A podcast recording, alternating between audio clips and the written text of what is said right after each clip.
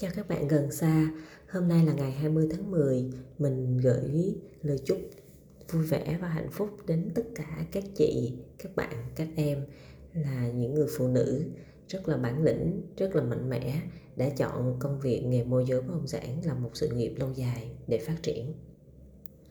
Hôm nay mình muốn chia sẻ đến các bạn một chủ đề đó chính là 6 vấn đề thường gặp ở lĩnh vực thổ cư. Một đó chính là môi giới quảng cáo, đăng bài, nhưng không tự mình viết bài, mà mình đi lấy bài của người khác, mình đăng lên. Rồi mình chỉ biết copy và dán. Thì mình làm như vậy á, liệu các bạn có nghĩ rằng là đây là cách làm tốt? Các bạn chỉ muốn làm sao mà quảng cáo thật là nhiều để có thể tìm được khách mà các bạn không có được cái chất riêng của chính các bạn cái thứ hai, đó là bạn làm môi giới mà bạn chưa biết cái nhà đó ở đâu, cái đường ở đâu, cái phố ở đâu mà các bạn đăng quảng cáo như là đúng rồi vậy. như là các bạn thấu hiểu căn nhà lắm thì đến khi mà đọc quảng cáo của các bạn xong và đến khi liên hệ với các bạn thì các bạn nói rất là hời hợt, các bạn không hiểu được các bạn đang nói cái gì. Vấn đề thứ ba đó chính là các bạn đăng tin ảo để tìm khách. Cái nhà đó không có, nhưng mà các bạn tạo ra một cái tin ảo để các bạn đăng, để các bạn tìm khách.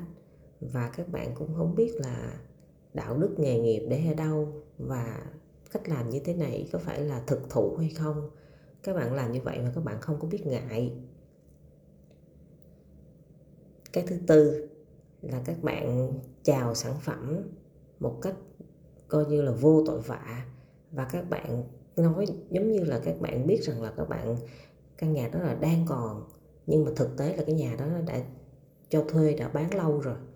Cái việc mà chào sản phẩm và không kiểm tra sản phẩm trước khi chào, đây là một vấn đề rất lớn, ảnh hưởng đến uy tín và giá trị của một người làm nghề môi giới bất động sản cái thứ năm, các bạn làm môi giới bất động sản mà các bạn chỉ biết gửi thông tin, chứ các bạn không biết tư vấn là như thế nào.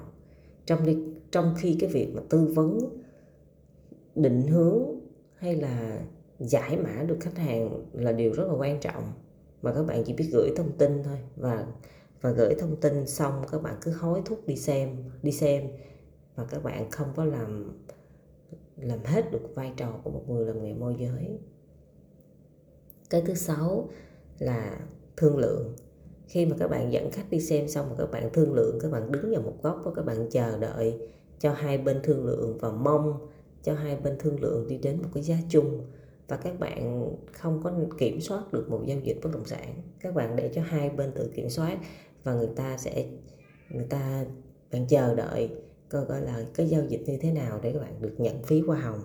Thì đối với mình, đây sáu cách làm trên không phải là một người môi giới bất động sản thực thụ. Mình hiện tại cũng đang làm môi giới tại Hà Nội và hôm nay là 20 ngày làm môi giới thực chiến tại Hà Nội.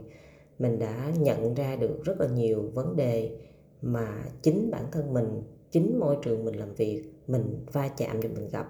Và sáu vấn đề này là sáu vấn đề mình gặp mỗi ngày nhìn thấy cái cảnh nói chuyện tương tác của các bạn gửi cho mình và mình thật sự ra là mình không đánh giá đây là cách làm của những người môi giới bất động sản thực thụ và chuyên nghiệp.